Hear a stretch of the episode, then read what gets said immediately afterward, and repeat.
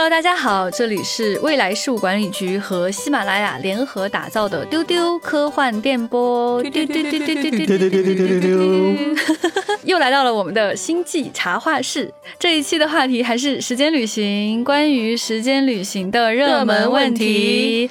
对这个话题，在上一周非常受欢迎啊，我们还会继续聊这个话题。那这一期的。主持人还是我，未来事务管理局的局长季少廷。我的搭档是未来事务管理局的邓韵。Hello，大家好。同样的，我们请到的非常受欢迎的嘉宾就是著名的科幻作家杨平老师。大家好。滴滴滴滴滴滴滴，欢迎杨老师。在这个主线类型当中，其中有一个重要的议题会跟爱情有关系，是真的很有意思。你刚刚才我们提到的这个故事当中，有很多是关于爱的故事。嗯，它不一定是爱情，它有可能是别的类型的爱。对，就是人为什么要进行时间旅行这件事情，他就是很多人他其实是受制于某种情感上的这种冲动，想要去改变一件事情。爱情就比较典型。因为亲情嘛，其实你做错事了，你的亲人未必不会原谅你。是，但是对于爱情来说不是这样。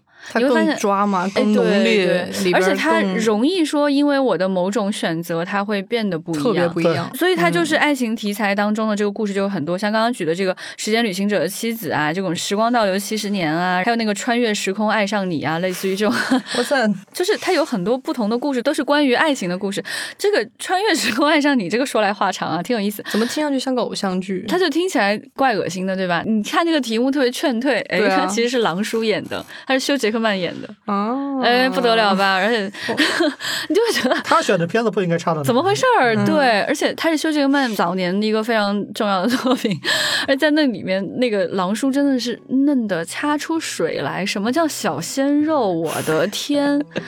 我的天，嗯，而且他这个故事其实并不是很俗气，他讲的就是一个非常华美俊美的中世纪少年，然后他就穿越到了美国的当代，然后爱上了一个女人的这样的一个故事。OK，那个瑞对，对，对，对。然后他这个故事当中呢，其实也没什么别的事儿，别的事儿都不重要，主要是谈恋爱。你会发现说，就是时间穿越这个事情，它跟爱情往往有一种某种强烈的这种联系在里面。对，比如说这个双面情人也是这种类型的故事，就是在你在某个选。择当中会不会发现你的情人他其实搞了别的事情之类的，他有某一个选择在里面，他其实就有分叉的感觉。然后还有一个故事非常非常非常的著名，但我觉得它其实跟爱情也有很大的关系，就是土拨鼠之日，对吧？就是很经典的一个时间单日循环的这样一个设定。对对对对，就是它太经典了，以至于后来你的单日循环都叫做土拨鼠之日了。对对对对对，它确立了这样一种类型的名字，甚至像刚才我们提到这一分钟的这个。啊，它对它也属于它的这个构架也是这么一个，也是土拨鼠之日的这个构架。土拨鼠之日讲的就是一个放荡不羁的一个记者，嗯，他去采访当地，因为我们知道在美国，他有一个习俗，就是每当冬天快过去，春天快来的时候，他们会抓一只土拨鼠来，然后观察这只土拨鼠，来判定春天是不是到来了，或春天还有多久才会到来。这设定蛮可爱的。对对对，这是一个很奇怪的、很诡异的一个设定。然后他们就去采访这个事件，然后他碰见了一个他很喜欢的一个女的，嗯。于是他就想追求这个女的，但是呢，一次一次失败。但是他每天都会在他床上醒来，每天都是重复前一天的情况。他就像打游戏升级一样，嗯，每天都去多了解一下这个女的的她所喜欢的这个东西，嗯，该怎么跟她交谈，然后自己也他也会犯错误，然后他怎么来弥补这些错误，然后他一点点的升升级自己，一点点完善自己，最后让自己能够和这个他所心爱的这个女性两边能够。好上，嗯，这就是这个整个土拨鼠一个最基本的一个故事，嗯嗯，这个也是很多很多后面很多很多故事不断的在做的一个事情，就说是，它也反映了时间旅行当中一个很有趣的一些事情，就是说我们对现状不满，我们要去改变，然后呢，我们可能一次不能改变成功，我们可能需要不停的去尝试，是，然后呢，可能会分裂出不同的宇宙出来，等等，所有这些东西。都是遵循这么一个基本的一个观念，就不断的在重复一天，不断的在重复一天，在这一天当中，你不停的去做不同的选择，最后实现你的目的，或者最或者最后发现永远实现不了。总之，你是使用这么一个框架来走，其实很 tricky 啊，那就是挺鸡贼的一个设定，就是说这个人他不断的创业，他一直有这个记忆。他就是嗯很占便宜，对，就是他总是保有前一个记忆，其实对别人来说都是新鲜的事情，对他来说他已经经历过无数次了，对他总能做出那个更好的那个选择。其实，在《土拨鼠之日》里边，他有一个主题是很重要的，就是这个男的他以前对生活的态度是比较随性的，嗯他是嗯不太懂得珍惜自己和珍惜身边的东西，对对，反而是这样迫使他只能去过同一天。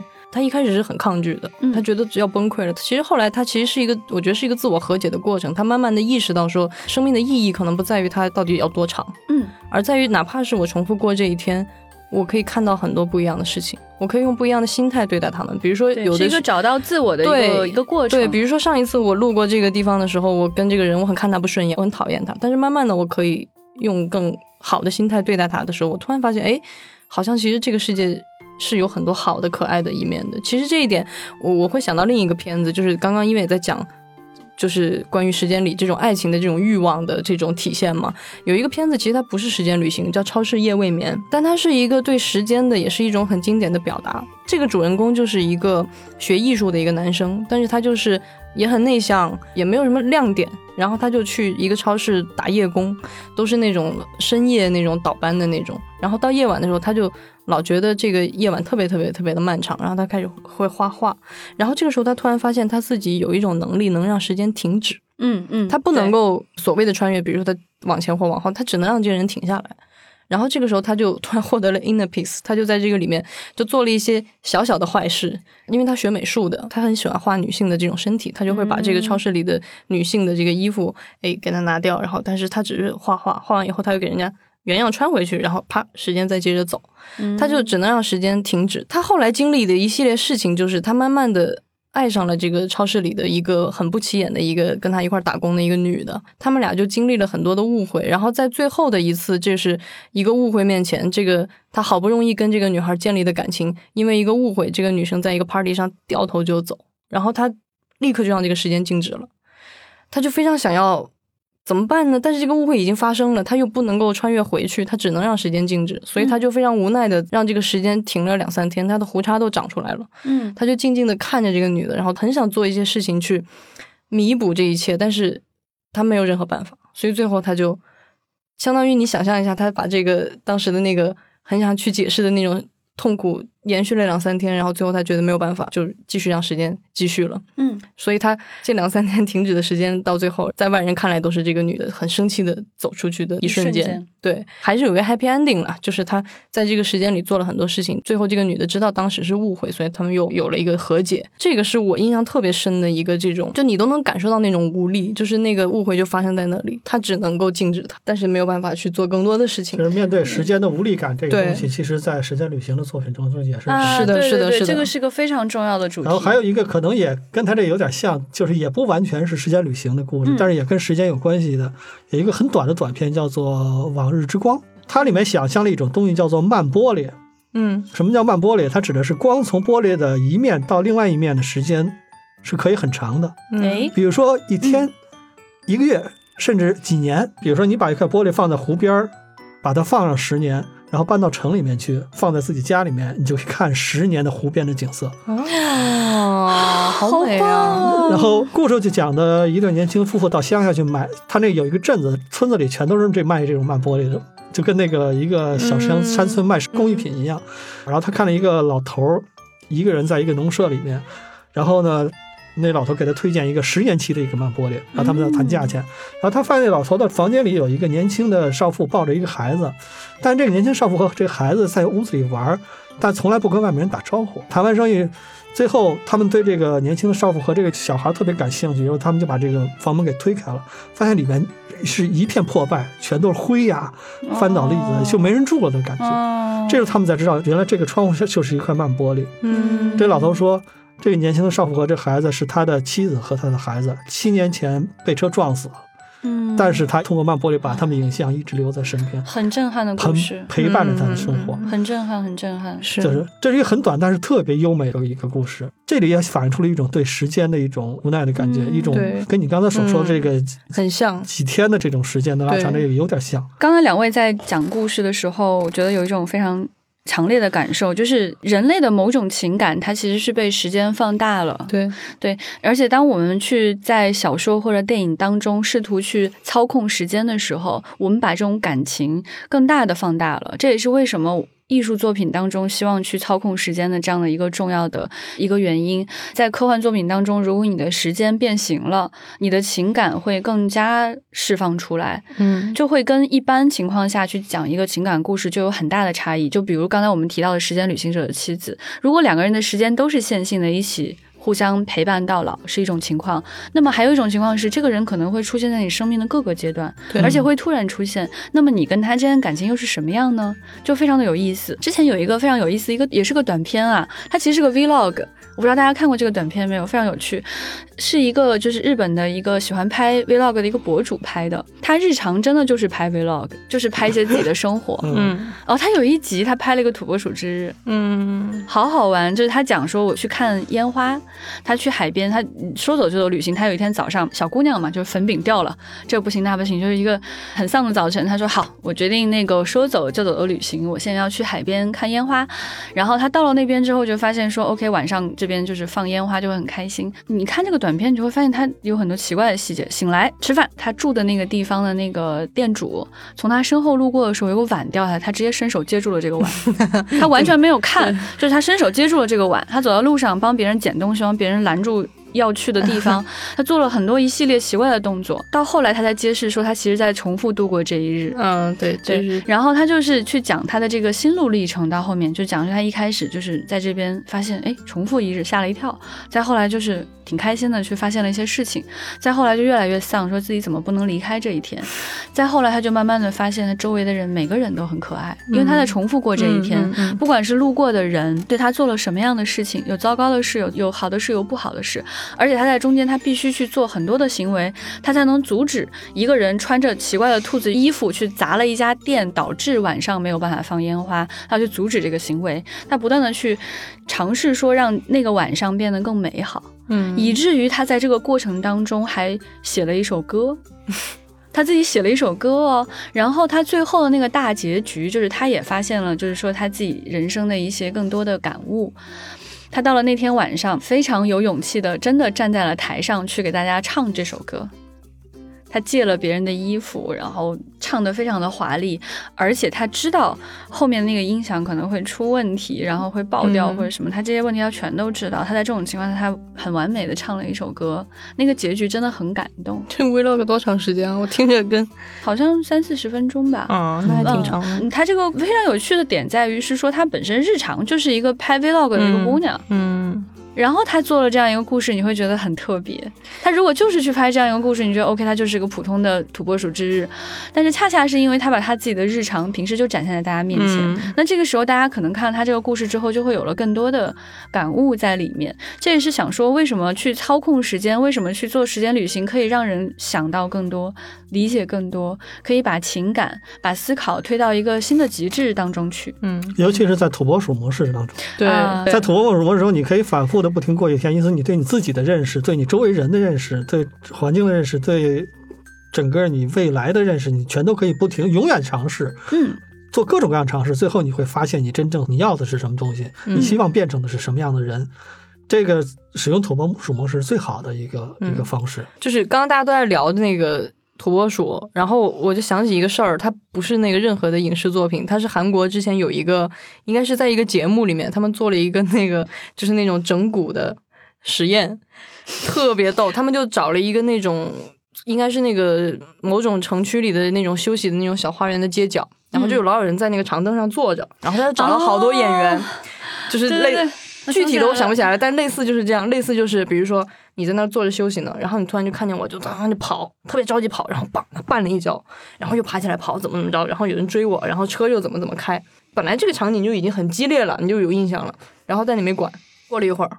我又来跑了一遍，一模一样，又跑了一遍，然后他们就观察那个路人的反应，真的很多人就是到第两、第二遍、第三遍的时候，就完全就已经慌了，就觉得就完全在怀疑人生，就是这什这什么怎么回事？我觉得优科幻迷可能会优先慌对对对对对，会慌的人应该是有这个时间旅行这个概念的，对对对对对对。但是就算没有时间旅行概念，你也会有点慌，因为他。真真实实的在短时间内就在你面前，就这个人同样的事儿来了好几遍，而且不是一个人，好几个人一起经历了一遍好几遍这个事儿，你就觉得对，如果有一个人只是绊倒了，你会觉得说啊没关系，但是如果所有的事情都一样，你就会很慌。哎，所以如果所有人都在演，所以如果你们坐在那儿，你们会怎么反应？我觉得第一时间我会觉得就是真的土拨鼠之日了。那然后你会做什么呢？比如说你会去，我会做什么？我可能会去干扰这个进程，嗯，我就等他快摔倒的时候呢，扶他一把什么之类的。对，，或者我让他提前摔倒。我会先试一下，哎，你看啊，就比如说我扶他，我看其他事儿还会不会一样。嗯，我等，比如他走过来，我就绊他，我就看他摔倒，提前在这儿摔倒会会先什怎么样？嗯嗯，对，嗯听起来在使坏是吧？但是科幻作家都在使坏啊，是吧？杨平老师，我会拿手机拍下来上一次经过的场面，他下一次来的时候我给他看，然后大笑而去。哎，这个更坏，你看他更坏不坏，愧是科幻作家哎有意思有意思。我还在想我故意给他使坏。嗯、对我还在想我怎么解围呢？他主要他先为难别人，你看这个科幻作家，嗯比较坏是吧？科幻作家他跟咱想法真不一样你样。发现没有？哎你是你是作为读者，你就会带入角色，对科幻作家就会站在上帝视角去操纵角色。你自己看看，你干嘛呢？这是你吧？这是你吧？刚刚那摔那儿，你看，哎，有意思哎，对真的好不一样啊！哎，那如果是有一天你走在路上，突然有一个人拿了一个手机跟你说：“你看，这是你吧哎，对对，你看我老是那个被操控的角色，我心里还是在带入这个，怎么办？真的，我心里一直在代入这个角色。但愿你会怎么样？？”呃，我说不好哎，我可能还是会更怀疑，就是我还是会倾向于理解为某种呃恶作剧啊，或者是一些别的事情，我可能不太会。第一时间就觉得一定是时间旅行或者是什么之类的，你比较批判性的，对我对。也就当你看到周围人不停的重复在你身边出现的时候，对，因为您是作家，我是做导演的，我就会觉得我会站在另一种上帝视角，我就会觉得我可能会观察里边的一些别的细节，比如说我第一时间开始找是不是附近有摄影机，或者是什么就之类的吧，我可能会站在这种角度去思考。啊，明白明白，对，对或者是你给我看的视频，我可能会想这个是很 easy 的什么那种。哇，我真的是个观众哎。对啊，你就是个你，yes you are。哦，偷偷的，我的内心世界就是观众。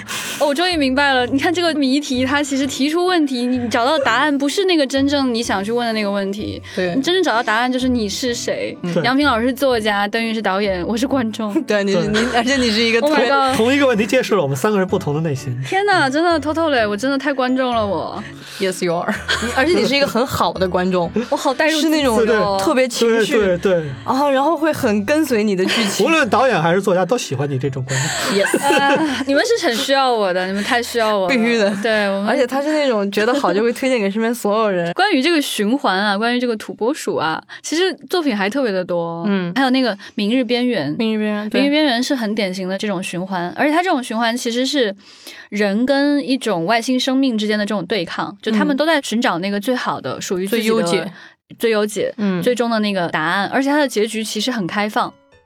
对很多人以为最后的结局是人类胜利了，其实它有可能是一个长线，对就是有可能是在未来的某个节点还是外星人胜利，只是这阶只是一个段性的。回合而已。对，就在这个回合当中，我选择让你胜利，实际上长线我会胜利，就是外星人可能选的是这一种，对，还蛮有趣的。其实我觉得刚才大家说的这些作品，让我会有一种强烈的感觉。我觉得它其实很像是咱们打游戏，因为有很多。啊，呃，因为有很多不是科幻的作品也会用这种叙事模式，比如《罗拉快跑》，嗯，它是一个很经典的，就是很像你打游戏的时候，比如说这关打死了，然后挂了哎我我再来一遍，嗯我再来一遍，回到某个存储节点，对。存盘读取大法。对对，存盘读取大法，嗯其实它，我觉得这是人的一种本能吧，就是我一定要去找到那个最好的方式，然后我想不断重来。其实我是特别喜欢《罗拉快跑》这个电影的，因为它虽然不是科幻，但它真的做的特别有劲儿，而且它把那种时间线上的每一个随机的可能带来的事件会产生的波及的效应都展现的非常的好。而且那个导演其实是挺飞的，汤姆·提克威拍的很好。他后来跟那个沃卓斯基姐弟拍《云图》嘛，嗯嗯，德国一个很好的导演，我觉得我今天可以再安利一下这个电影，虽然不是科幻，但是真的很好看的一个关于时间的这种循环。我现在如果再让我问这个热门问题的话，哈，嗯我我可能想问两位的是，如果可以时间旅行，你们想去什么时间？想做什么事情？好吧，两位创作者来讲一讲。对我对观众，我就觉得我现在终于认识到自己了。来，作家和导演来告诉我，对，其实我更想往后走，不是老就是未来对吗？对对对，就时间线的那个。另外一端，就是而不是那个往回的那一段，就是往、嗯往未来走，而且尽量走的越远越好。就是可能是嗯我自己的人生命体验里不能到的那个未来，嗯我我想去看那个，有意思，有意思。嗯，因为嗯，我自自己人生没有什么好追溯的，明白，嗯明白。科幻作品当中还是非常多的，真的是回到过去哈，去未来的作品，就是你一下不是特别容易想到。嗯嗯，我觉得有一些原因吧，一个是就是回到过去的故事比较容易构造，嗯它比较动机比较强烈，对吧？然后带着记忆的你回到过去去做某个事情、执行某个任务，它都是更强烈的一种选择。嗯然后再一个呢，就是说去未来呢，它确实不太容易想象。如果你是缓慢的进入未来，那就是现在这种情况。我们实际上就是时间旅行，是我们现在就是在一秒一秒一秒的走以每向未来，秒一秒的速度在时间旅对行，，以每秒一秒的速度，以每小时一小时的速度在时间旅行，对对吧？所以，那么像未来的话呢，一定是要快速的进入某个未来。嗯那那个未来其实真的很难预测，真的很难想象，而且你去发生的故事，那个动机往往是不足的，就你往往很难说你去跟自己毫无关系的一群人去发生某种关系，就是这种故事真的很难构造。我觉得这个很有可能是他的故事比较少的一个原因，但是在文艺作品当中还是有一些这样的作品的。去 时间机器啊，，时间机器，小灵通漫游未来，小灵通漫游未来，对，是去看看美好的未来，对。但其实你你要这么说，去描述未来的时间，哦，你要这么说，中国最早的科幻小说在晚清的时候写的，那就是去未来。对他只是没有说我是穿越到未来，而是说。就是未来的某种景象的描述，你也都可以说它是某种时间旅行，对吧？对嗯，那这个往未来，穿越的时间旅行的话，就像你刚才提到的这个时间机器也好，嗯，或者说小灵通漫游未来也好，它都有一个问题，就是说它自己没有和自己发生任何关系，嗯嗯嗯嗯就是在时间机器当中，它穿越到了几十万年以后的地球，嗯，那个时候没有他，嗯，对他是作为一个观察者、嗯一个闯入者在这里面游客，对。而在所有向回穿越的这些当中，大量题材要和自己和自己相关的人物发生关系，对对嗯对，是这样的话，这个故事才有意思。嗯，对，但是有个例外，就是在怎么又是回到未来啊？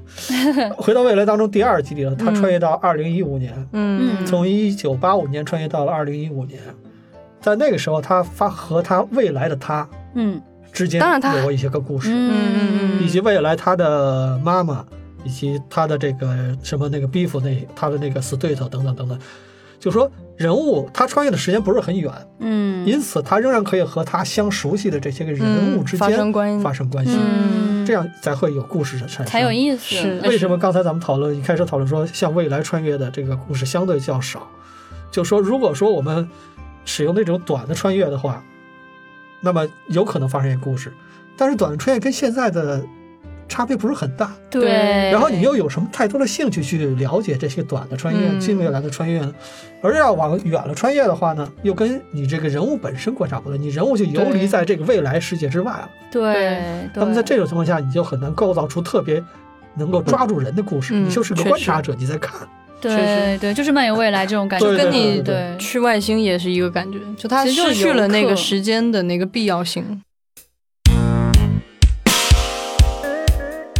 我们的播客节目更新时间变更为一周两更，周二是趣闻接收站，周五是星际茶话室或者热爱能量站，请大家锁定周二和周五的晚上收听哦。如果大家喜欢我们，想要加入我们的神秘粉丝群，欢迎大家去加我们的这个接待员哈，接待员的微信号是 f a 杠幺幺零，请大家在喜马拉雅 app 点击订阅丢丢科幻电波频道，截图。发给我们的小接待员，就可以加入粉丝群哦。在粉丝群里面，我们有非常热烈的讨论，还有不定期的福利掉落哦。嘟嘟嘟嘟嘟。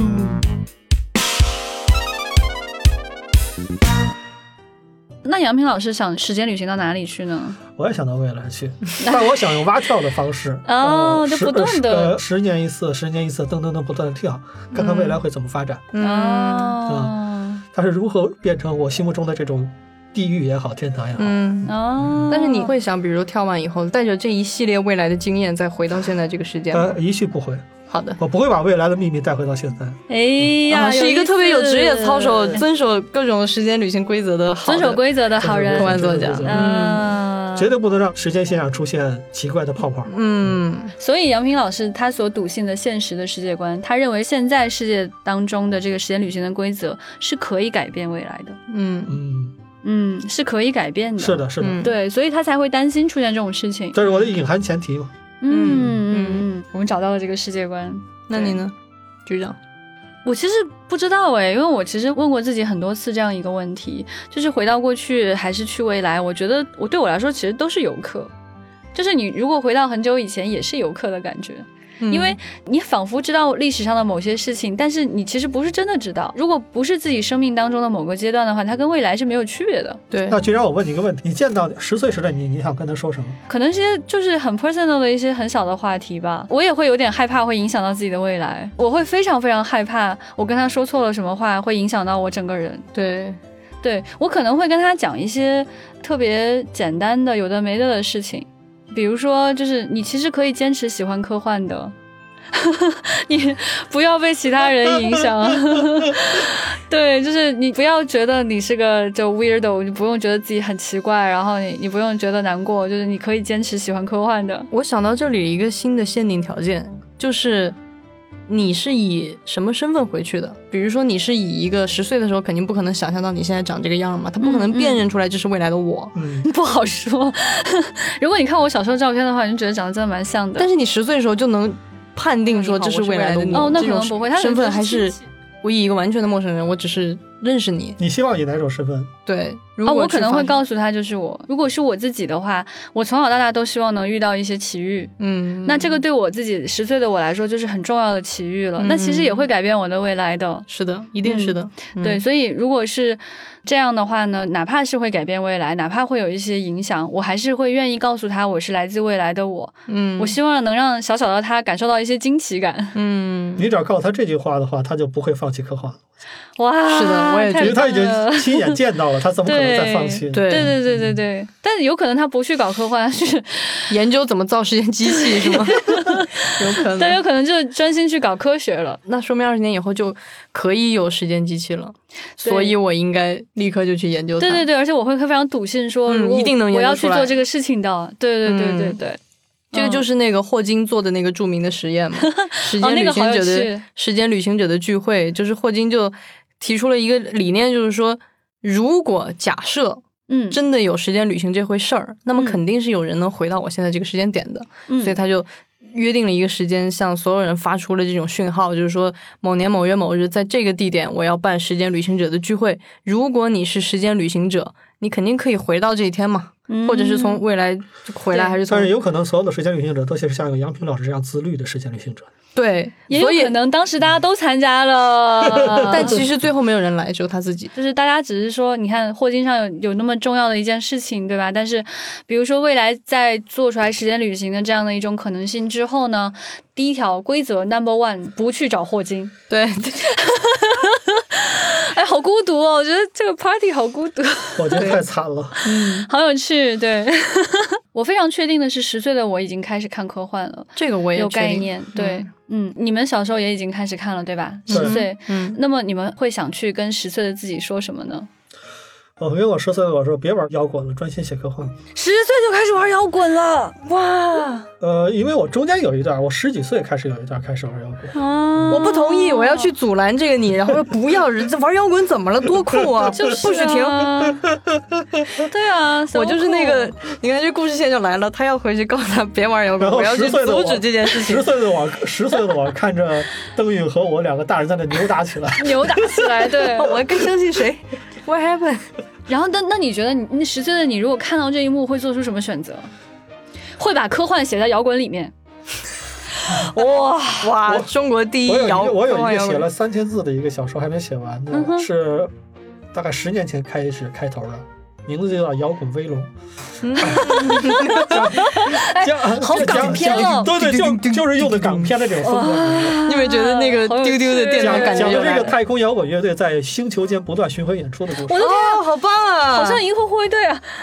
对啊，你要早动这个的话，银河护卫队没什么事儿了。就是真的，什么劲歌金曲什么劲歌金曲，就靠你这个了，哇，太有意思了。太有趣了，这个这未免太有趣了吧？嗯，所以我觉得，如果那个时候实在 你看见未来的你跟未来的邓玉扭打起来的话，我觉得他真的会做出这样的选择，在科幻里面写摇滚，在摇滚里面写科幻，嗯诶，更坚定了自己人生的道路。嗯，嗯，有意思。邓老师呢？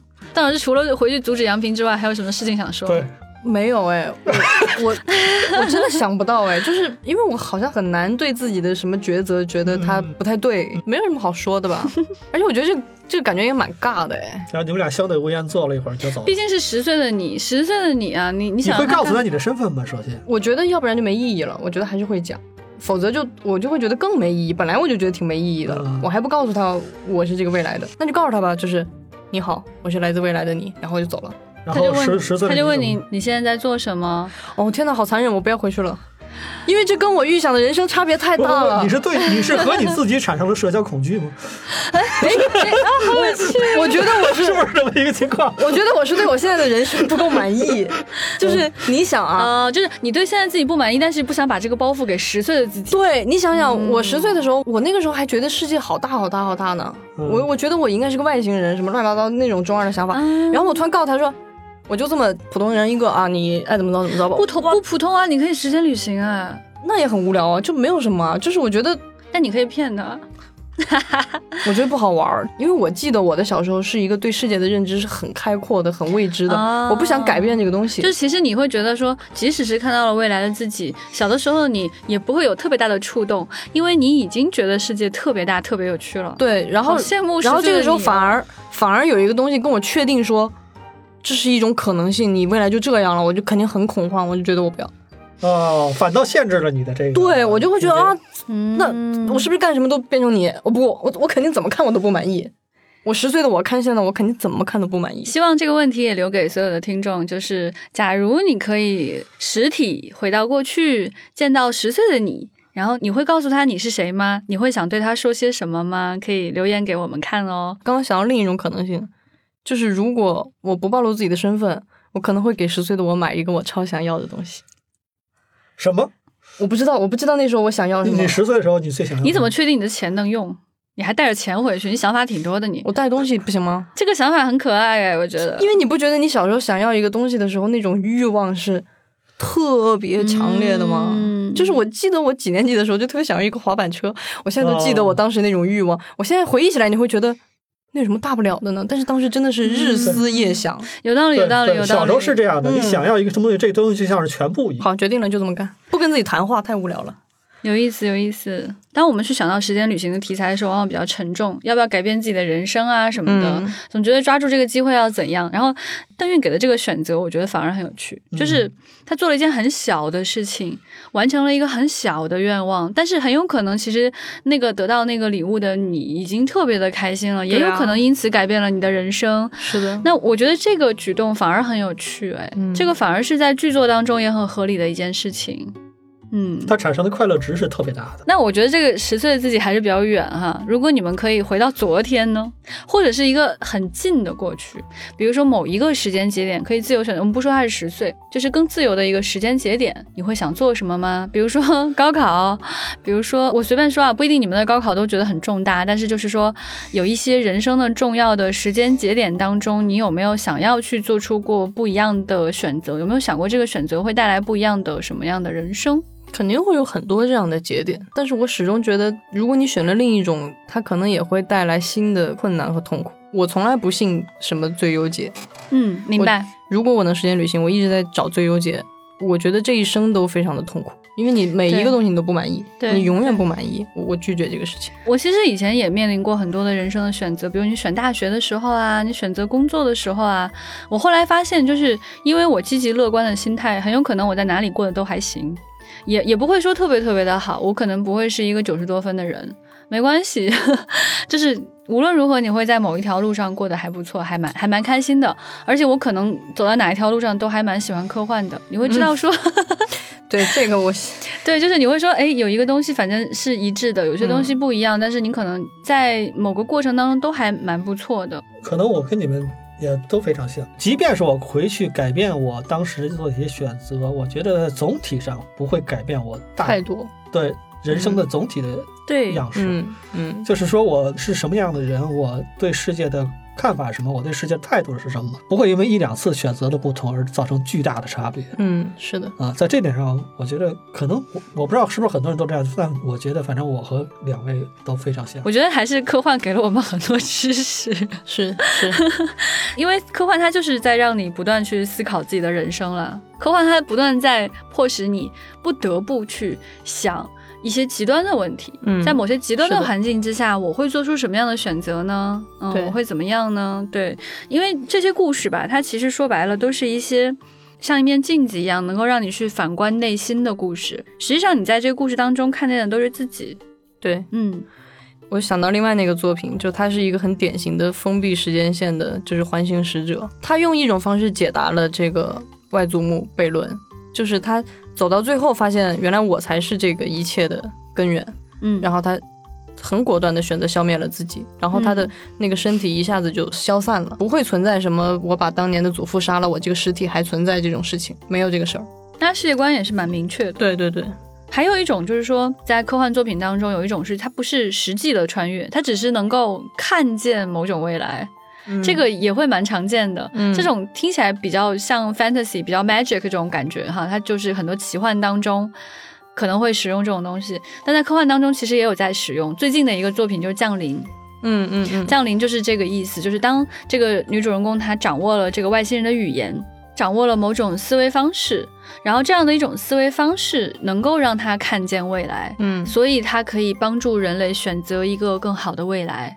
对，还有那个少数派报告，嗯嗯，也是非常典型的，他所谓的预测了某种未来，那这个未来到底是不是线性的，到底是不是完全不可更改的？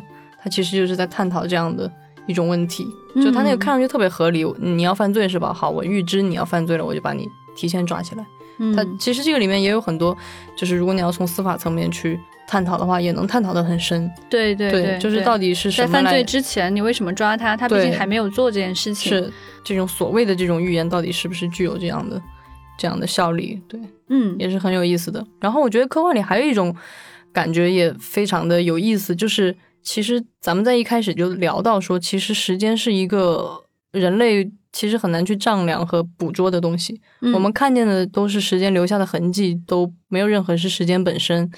然后每个人对时间的感悟也不一样，比如说像快银，它就是时间感比所有人都快。对对对啊，对对，你你觉得是一秒钟、五秒钟的事儿，它一秒钟，它的速度非常快，以至于它把这个时间感拉长了，可以做很多的事情。嗯，然后包括夏家也写过《你无法抵达的时间》这样的作品，品，就是两个人的闪电侠，对闪电侠，就他们的时间感跟周围的人都不一样，他的速度太快了，以至于他可以做很多不一样的事情。我觉得这个也是很有趣的。然后包括像本杰明·巴顿，本杰明·巴顿骑士，嗯很喜欢的电影。对，这个是一个很有意思的爱情故事，是因为它不是说某一个人在另一个人的时间生命里跳跃，嗯，而是他们俩从这个原点开始，他们的走向就不一样。一个人是从小正着生长，一个人是一出生就已经很老很老了，然后他越变越年轻。这个注定的那种相反的箭头。对这种注定的悲剧感，其实在这个设定你一听到的时候，你就已经知道了，就是他们能够匹配的时间段是很少的，嗯然后剩下的时间段，他们两个注定是要以某种形式错过的。所以这个故事真的非常推荐所有人都去看很，优美的故事，很美。大卫芬奇的《本杰明·巴顿骑士》，他那个。拍的也很有意思，他其实一上来就是告诉你，他那个地方有一个钟在倒着走，钟表匠故意把那个时钟倒着修的，因为他想要悼念一些一些事情。然后结果布拉德皮特演的这个角色一出生就像个小老头儿一样。嗯我我特别喜欢他那个结尾，就是这个女主角已经很苍老了，我们的男主已经完全变成了一个婴儿，女主角就抱着这个小男孩，最后这个小婴儿就在他怀里就是。逝去了，先比他先睡去。凯特·布兰切特演的也太好了，在很老的时候牵着这个小朋友的 布拉德·皮特，就像教小孩子说话一样，问他 Daisy，啊，就意思叫他的名字，Can you call me Daisy？啊，然后这样，就真的非常非常的动人。对，再次安利这个电影，非常非常喜欢，绝对的高分电影。嗯，所以今天呢，我们就是聊了很多关于时间的故事，以及说我们人类为什么到底对时间这么的着迷。就希望大家能够体会到的一点是说，在时间面前，人类仍然是无力的，但同时还是有一些选择权的。对，我们现在就是在驾驶某种时间机器在向前行进，很有趣，因为我们不是凝固的，嗯，我们就是在一秒一秒的在向前，所以我们的时间是流动的。不管说这个世界真实的世界观到底是不是说是宿命的，是完全固定的，至少我们现在是有选择的。对，科幻就是这样一个反观内心的一面镜子，也希望大家今天能够在谈话当中感受到一些这样的气氛，能够思考一些自己的人生，然后也欢迎大家来给我们留言关于你的时间的故事，也欢迎大家告诉我们，假如遇到十岁的自己，你想要跟他说些什么。对，所以今天的节目就是这样。那非常感谢杨平老师的参与，谢谢未来，丢丢丢丢丢丢丢，谢谢杨平老师，聊得非常精彩，以后要常驻哦。对对对，然后经常请他来玩。对对对对，谢谢。那好，那今天就是这样了，穿透无聊和压抑的有趣电波，丢丢丢丢丢丢，拜拜。